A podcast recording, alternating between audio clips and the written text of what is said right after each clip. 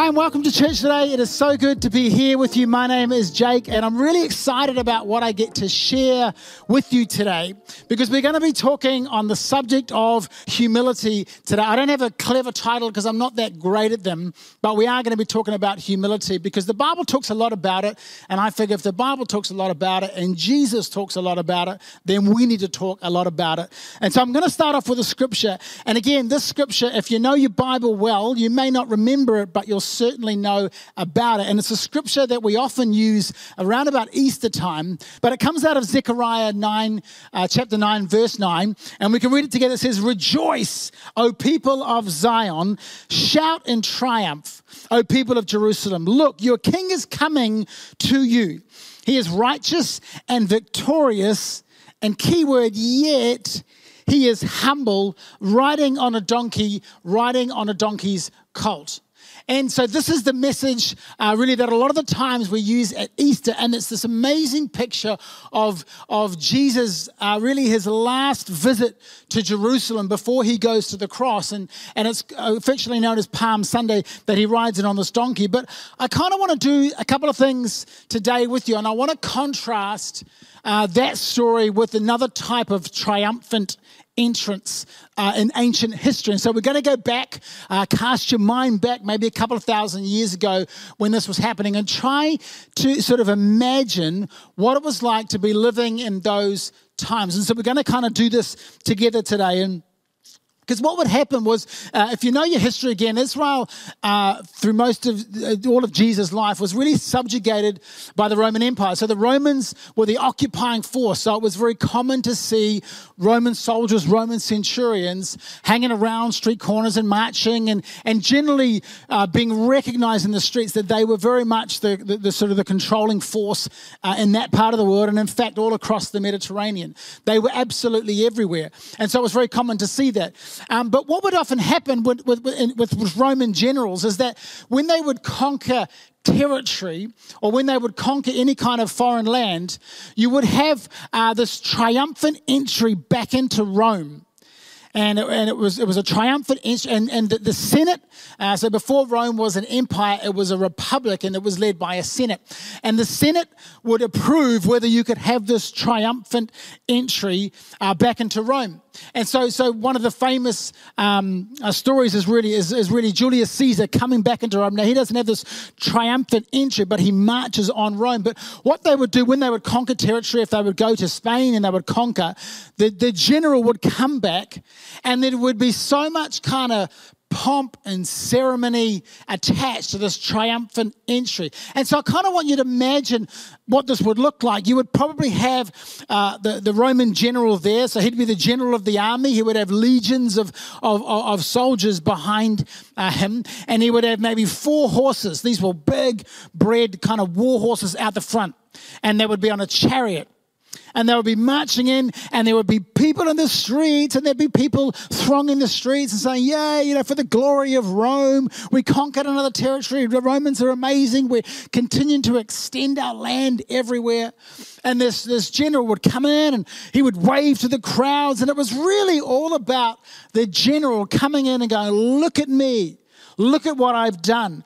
Um, he, all the spoils of war would be on display. So all of the gold and the jewels and the stuff would be would be on display as they would march through the streets. There was a, a certain circuitous route that they would take as they're marching through the streets, and you would see all the stuff. In fact, even the prisoners of war they would take and they would march them through the streets. And some scholars would often say that they would march them through the streets, and then they would go past the place that they were to be executed and it was almost like, like a bus stop, like stop here. Okay, all of you that are about to be executed, you can now take your leave. You're going to be murdered over here. And then the march would continue to go on. And so it was kind of crazy. So prisoners in chains walking through. Um, generals would have um, minted like high value coins that would be made in their image. And again, it was so that their um, public persona would be um, would continue to be. So they would almost exalt themselves, and they would say, "Look at me, and look at what I've done for Rome." Uh, it would it would symbolize their kind of their rank, their elevated status in society. It's, we can't really imagine these days doing that kind of thing. I know we do it in different ways, but it would for then for those times it was so significant. The sense of this is what I've done. Look at me. Look at how amazing I am, and what I've done for Rome, and what I've done for my for my nation and my and my people. In fact, they would often be identified with Roman gods. Sometimes they said they would paint their faces red to symbolize the god of Jupiter. To kind of somehow, you know, they weren't human, they were kind of these, these, these gods. And so, you know, buildings and monuments would be, would be uh, sort of erected in their names as well. And so you had this kind of pomp and ceremony attached to these Roman generals that would come through. And this was often played out through the rest of history as well. And so I kind, of, I kind of want you to imagine that picture. And then I want you to think about how Jesus came in to Jerusalem. Jesus came in to Jerusalem. And it says Jesus came through riding on a donkey. So again, Jesus didn't have kind of four war horses. He didn't come in saying, I'm going to take over. Again, a lot of the people were thinking, this is the one, this is the Messiah. If you, again, if you know your, your, your kind of political times in those times, Jesus was the one that people thought were going to overthrow the Romans and they were going to give back um, the Jewish people their land again. And yet this was never going to be Jesus' Jesus' message. And so he comes riding on a donkey. Now, a donkey represented a couple of things. A donkey represented royalty or, or, nobility. So Jesus is kind of making the point I'm coming in as the king. Maybe not the king that you thought, but I'm definitely coming in as the king. I'm definitely coming in and I'm ushering a new kind of kingdom. But the donkey also represented peace. He wasn't, he wasn't the, the king or the god of war, maybe like a, like a Julius Caesar or a Roman emperor, a Roman general. He was the God of peace, ushering in a whole new kind of kingdom. This is what the donkey represented uh, in, this, in this place. And then look at who Jesus has got with them. It's not, it's not a Roman legion of soldiers all marching in uniform and, and, and kind of, uh, you know, marching in line. That would have looked so impressive. Just thousands and thousands of Roman legion soldiers marching together at the same beat. You look behind and you thought, what kind of, what kind of army is this? How are you going to overthrow people with this kind of armor? You had a bunch of 18, 19, 20 year old fishermen. You had a zealot, so he was one who was like a, like a, like a military, um, one that would sort of murder people for their faith to kind of push his message across. You had a tax collector, the most hated member of all parts of society. You had this kind of ragtag bunch of people. You had women who weren't considered much in that society as well. They were sort of walking with Jesus. And so it would have looked a pretty interesting picture. This is how Jesus chose on this Palm Sunday to come into Jerusalem. People saying, Hosanna, Hosanna to the Son of David. And they were shouting his name. And I wonder whether some people thought, is he ushering, what kind of kingdom is he ushering in? Is he going to overtake the Roman Empire or is he bringing in a different type of kingdom? I love this thought that Jesus was already the king. He was already the king.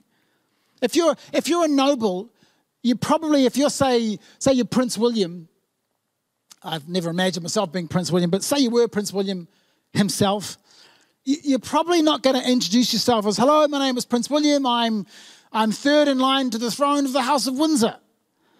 You don't really, everyone knows that. You don't really, if, you, if, you, if you're from a noble blood, you don't really have to say to people because you just are, because you always have been. It's not something new to you. I'm sure he introduced himself, and I've heard him say this. He goes, Hi, my name's Will. But we all know who he is. He's royalty, he's nobility. They don't have to prove themselves to anybody, they kind of know where they come from. And this is kind of how I think Jesus wants us to see things. He wants us to recognize that we are sons and daughters of the Most High God, that our inheritance is already in Him. And so he came to bring about this other type of kingdom. And so I want to give you a couple of scriptures this morning that really talk about the, Jesus, the, the humble Jesus on a lowly uh, donkey riding into Jerusalem with a ragtag bunch of disciples that would, in the end, go and absolutely change the known world. It's the most remarkable story, the gospel. It's the most remarkable story. You've just got to read it.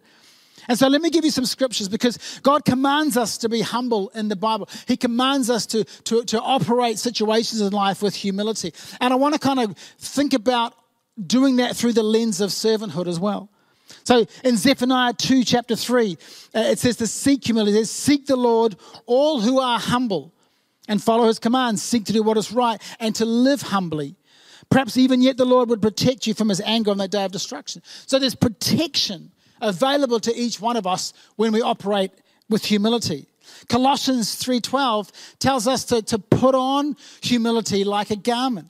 Since God chose you to be the holy people he loves, you must clothe yourselves with tender-hearted mercy, kindness, humility, gentleness, and patience.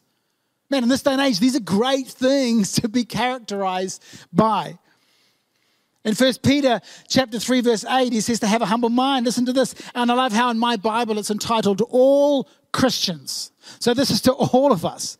Finally, all of you should be of one mind. Sympathize with each other. Love each other as brothers and sisters. Be tender hearted and keep a humble attitude. Sometimes that's hard to do is to, is to, for our attitude, the way that we approach life and situations, to keep humble and to keep humility at the core of everything that we do. 1 Peter 5 5 again says, In the same way, you who are younger must accept the authority of the elders. And all of you dress yourselves again in humility as you relate to one another. So, again, as we relate to one another in relationship, the Bible calls us, Peter calls us to dress ourselves in humility. It's not just like kind of do it you don't kind of, I don't think, be humble by going, right, today I'm going to be humble.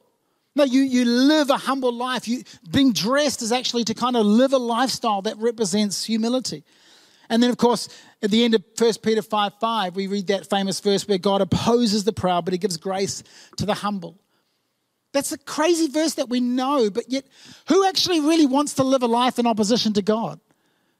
Like, if there's anyone to oppose, it's not God. Let me tell you that now. Don't oppose him because he'll win every time. Don't come into opposition to God. He, he will oppose you if you're proud, but He gives grace grace to live your life, grace to outwork the call upon your life to those who operate with humility.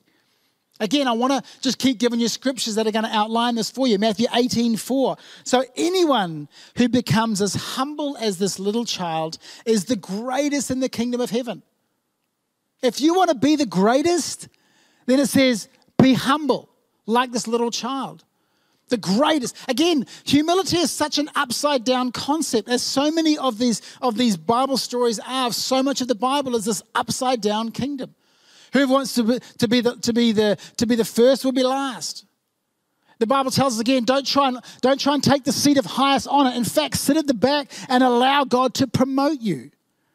There's so many ways in which the Bible does things that are so uh, antithetical to the way that the world would operate. Matthew 28 12, it says again, but those who exalt themselves will be humbled, and those who humble themselves will be exalted.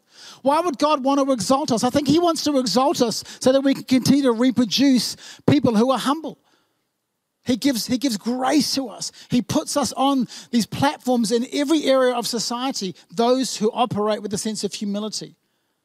Again, we're kind of, we're trying to rise against a tide where the world would say, again, if you do this, if you show me your qualifications, if you show me everything that you've done, if you can prove to me this, if you can prove to me that. So often we sit in perhaps job interviews and what are we trying to do? We're trying to big ourselves up. We're trying to say, I'm capable, I'm significant, I can do this stuff, I can outwork the fulfillment of this of the job description. Again, everything we do, rather than actually operate with a place of humility. And so, again, Luke 18, 14, I tell you, it says, This sinner, not the Pharisee, returned home justified before God. Now, the context of the scripture was it was a sinner before God. Uh, he was beating his chest because he was so concerned about the life of sin that he was living in. And this Pharisee says, again, I'm so glad, like I'm not like that sinner. I'm so glad. And again, the one that went home justified was the sinner because he recognized the fact that he could never measure up to God's perfect plan. God recognizes that person and not the Pharisee. Now the apostle said, James 4:10, humble yourselves before the Lord and he will lift you up in honor. 1 Peter 5, 6, so humble yourself under the mighty power of God, and at the right time, key, at the right time, he will lift you up in honor. There's so many more verses I can keep talking about, but we don't have time this morning, and you can go and do the research yourself. But there's so many amazing verses that talk about humility. Again, look at look at Jesus. Paul's writing to the church in Philippi in chapter 2, 6 to 9, it says, though he was God. Again, this talks of Jesus. Here's the thing before I do this verse, the, the challenge we have is sometimes in life I go, I don't know how to navigate everything. I don't know how to figure things out. And if I ever get confused, I find myself telling myself and telling a whole bunch of people if I ever get confused about what I'm called to do, right, I'll go back to the Gospels and I'll read the Gospels again and I'll, I'll remind myself what is it that Jesus did? What did he do? And how can what he do help me to outwork the life that I'm called to live? He has to be our example. There was no other example, better example than Jesus. Right? And this is this is who Jesus was. This is who he came to be. It says again in Philippians 2, though he was God, he did not think of equality with God as something to cling to. So he didn't go around saying, I'm God, I'm God, everyone. I'm God, worship me. Instead, he gave up his divine privileges, took the humble position, there it is again, of a slave, and was born as a human being. When he appeared in human form, he again humbled himself. Are you, are you sensing a pattern? In obedience to God and died a criminal's death on the cross. Again, this was, this was the, the, the worst punishment. This was the worst form of dignity as dying as a crucified person on the cross. This was for the worst of the criminals. And Jesus died like that. Therefore, again, keywords in the Bible God elevates him to the place of highest honor and gave him the name above all other names.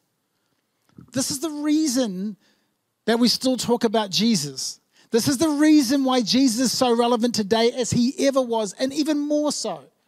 Because this is the kind of life, the life of humility is the life that you and I are called to live. And God places us in a position of highest honor when we humble ourselves, just like Jesus did. Let me introduce you to a guy called Charles Simeon. Now, I'd, I'd never really heard about Charles Simeon before. Uh, his name might have popped up here and there, but I was reaching, researching a bit about Charles Simeon. And I want to kind of just tell you a few stories, pieces of story from his life, kind of before we close today. Charles Simeon was uh, it was a graduate of, of, Eton College. You might have heard of Eton College in the UK. Uh, that's where, again, the Royals send their kids to Eton College. And he went to Cambridge University. And he had to attend the Lord's Supper in 1779. And he was terrified of eating the Lord's Supper or taking communion because he knew the state of his soul wasn't in a great place. He wasn't saved at this time. And then he reads a book by uh, Bishop Wilson on the Lord's Supper. So I love the fact that he thinks, I'm going to have to take the Lord's Supper. I better read a book about it and figure out, you know, what, what, what happens here. And it says, God had provided an offering for me that I might lay all my sin on Jesus. It was the most amazing, blinding revelation that I could put all my guilt and my sin on Jesus and he would take all that stuff away. It says, in a couple of days, hope start to increase. And on Easter morning, he awakes with the words, Jesus Christ is risen today. Hallelujah! Hallelujah! He starts work at Trinity College in Cambridge as a minister, but the parishioners didn't want him. Instead, they wanted the other assistant. There was another assistant uh, that was wanted that wasn't him. And so it's like coming into a church, but no one really wants you to be there. They say, We want the other guy. It's a pretty insecure place for you to be in. Then they offered the slot. Uh, so for five years, there was, a, there was a PM service that he was called to preach at, but they didn't want him to preach. They always, uh, this was the service that the, the, church was in charge of, and they said, We don't want you to preach. We're going to put this other guy in for five years. Five years later, the guy leaves. This guy, Charles Simeon, probably finally thinks I get to preach today. And then the answer is no, we still don't want you to preach after five years. We're going to get an independent pastor to come and preach. And so for the next seven years, an independent pastor comes and preaches this afternoon slot. So for 12 years, the pastor of his own, his own church doesn't preach this afternoon service. He then tries to start another, another later PM service where maybe he can preach here. But the deacons in the church locked their pews. They could lock their own pews. So they basically locked him out of his own church. Then they started to lock up the pews on Sunday morning as well. Imagine that, coming to church and finding the whole place locked and all the people inside saying, We don't want you to come here. So then Simeon sets up chairs in the aisles, but then the church wardens uh, started to throw the chairs out into the street. When he tried to visit people in their homes, they hardly anyone would open their doors to him. This lasted for 10 years. Simeon then actually gets a legal decision in his favor to have the parishioners not lock their pews, but he doesn't even decide to use it. He just holds it and doesn't use it against the church. The students at Cambridge University, where he sometimes taught, despised him. He was slandered for four years with all kinds of rumors. They disrupted his services and at one stage decided to physically assault him. But that day he decided to take another route home. Handley Moule, who writes a story on him, captures the essence of, his, of Simeon's secret of longevity in the sentence because he was at this church for 54 years. It was one church for his whole life. And he says this, he says, Simeon says, before honor is humility. Oh, sorry, Handley, Handley Moule says, before honor is humility. And he had been growing downwards. Don't you love that thought? Humility is about growing downwards, year by year, under the stern discipline of difficulty met in the right way the way of close and adoring communion with God. These two things were the heartbeat of Simeon's inner life. Listen to this. So he, he, he, had this tension his whole life of this growing downward in humility and yet growing upward in adoring communion with God. It was almost like the further down he had to go, the further up his adoration of God became. What a great picture of humility! That the tougher things get, that the harder sometimes the situations get, that the more we grow downward the more we adore Jesus because of what he's done for us and the more communion that we have with him. He was able to contrast these two things. And in fact, he says again, he was able to contrast the sense of my own sinfulness as would sink me into utter despair. And at the same time, I had such a sense of my acceptance through Christ as would overset my little bark if I had not had ballast in the bottom of sufficient to sink a vessel of no ordinary size. So what he's saying is ballast in like a ship back in the 1800s. Ballast was.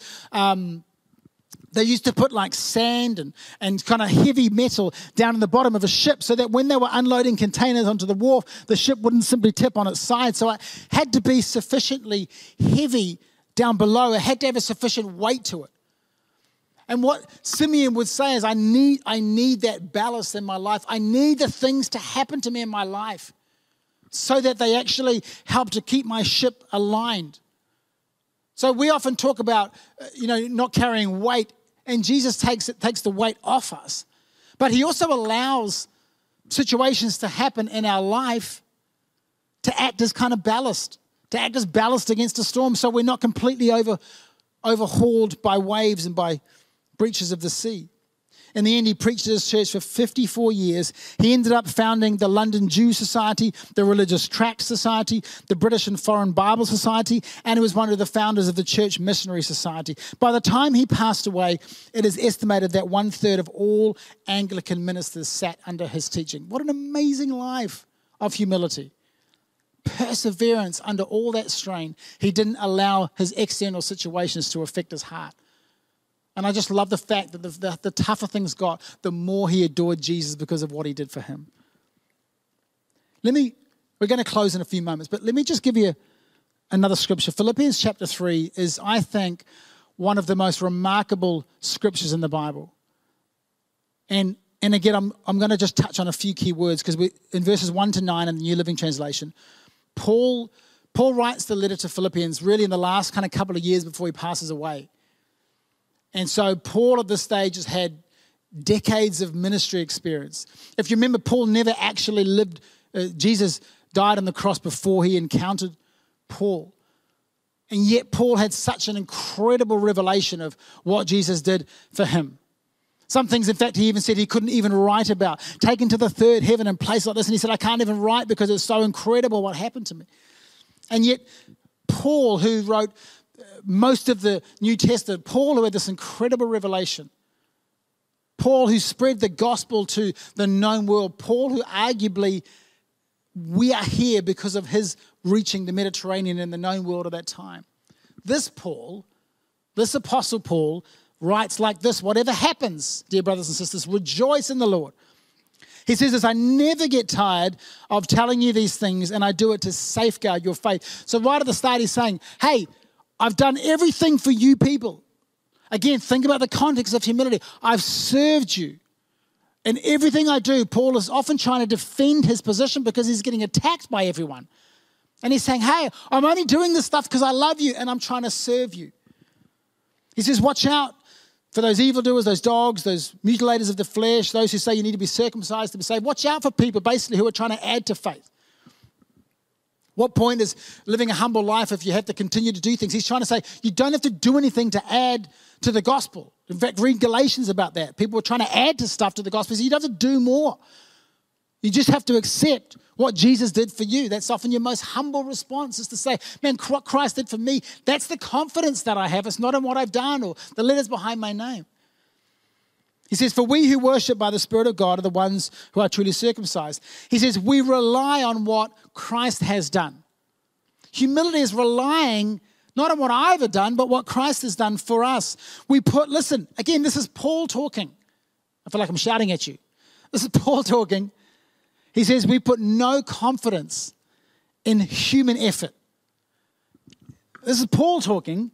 We put no confidence in human effort. If anybody could put confidence in it, Paul could.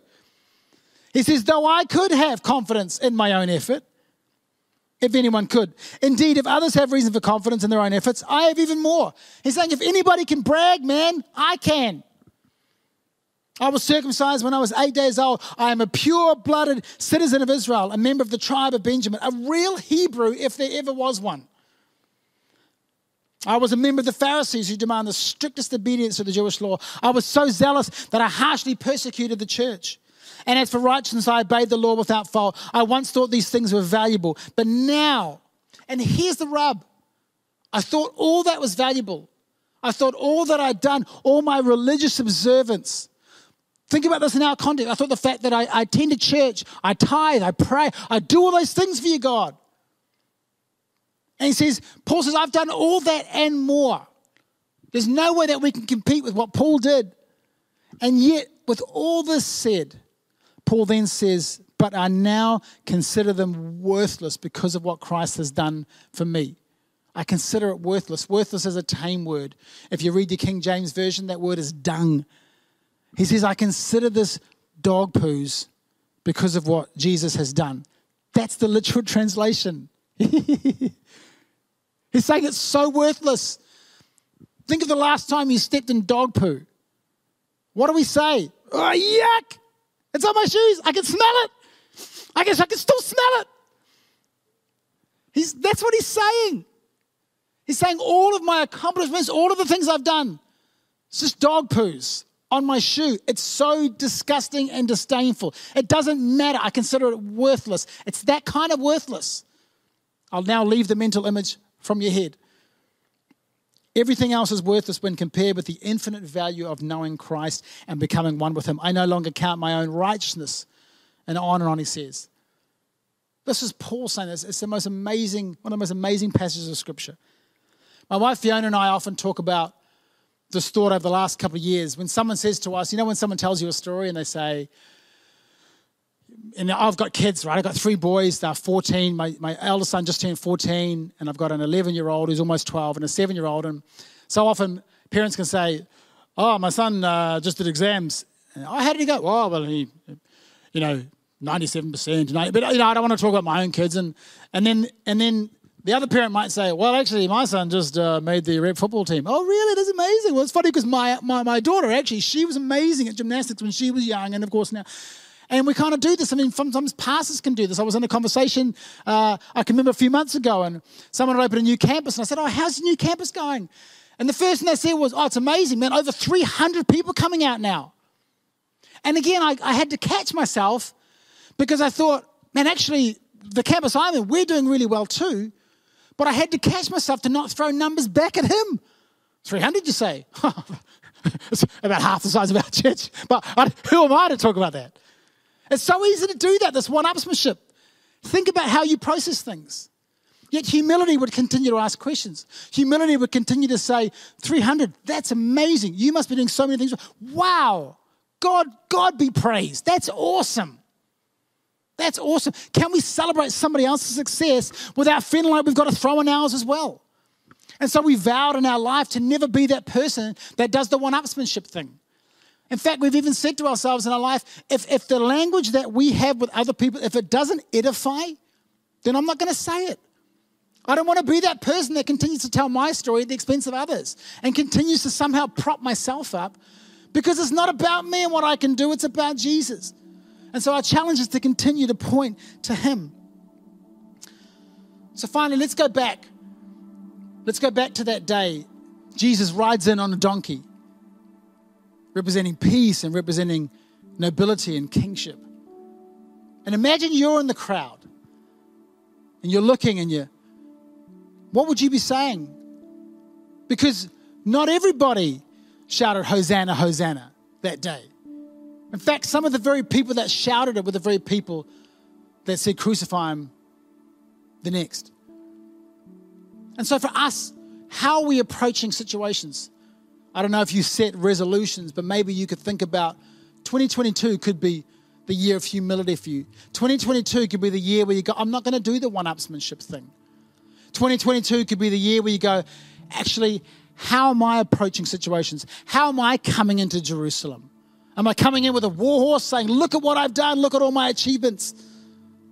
But that only serves yourself. Whereas Jesus came not to be served, but to serve and give his life as a ransom for many. What a great example Jesus is for us. He came not to be served, but to serve. Could 2022 be the year of service for you? As Pastor Sam has been sharing, if we're going to go big in 2022, we need to raise up a whole army of leaders, a whole army of people that are going to win their world for Jesus, a whole army of people that can go into all the world preaching the gospel in every single situation, in every single workplace that they're in, in every single home, in every single school, in every single ECE. That's what we're called to raise up. Can I say that's your best life is to serve other people, serve with humility. Father, we thank you and we honor you. We give you all the praise, God, that you sent your son Jesus to serve us by giving his life for us. I thank you for the abundant life that we now have in you, God. And God, we give you all the praise. We thank you, Father God, that just like Jesus, we don't want to be served, but we want to serve. In fact, we want to serve another generation to continue to rise up and stand on the shoulders of all maybe that this generation has done, Lord God. We thank you, Father God, that as we come into a new year, as we come into this Christmas time and celebrate your birth, Jesus, and celebrate all that you've done. Father God, I pray that you would just help us, continue to shape us and transform us more into your likeness as we see the coming of you arriving back on this earth one day, Lord God. We thank you for that time, but until that time comes, Lord God, we're going to continue to serve people and we're going to continue to, uh, to see people saved. In the name of Jesus, we pray. Amen and amen.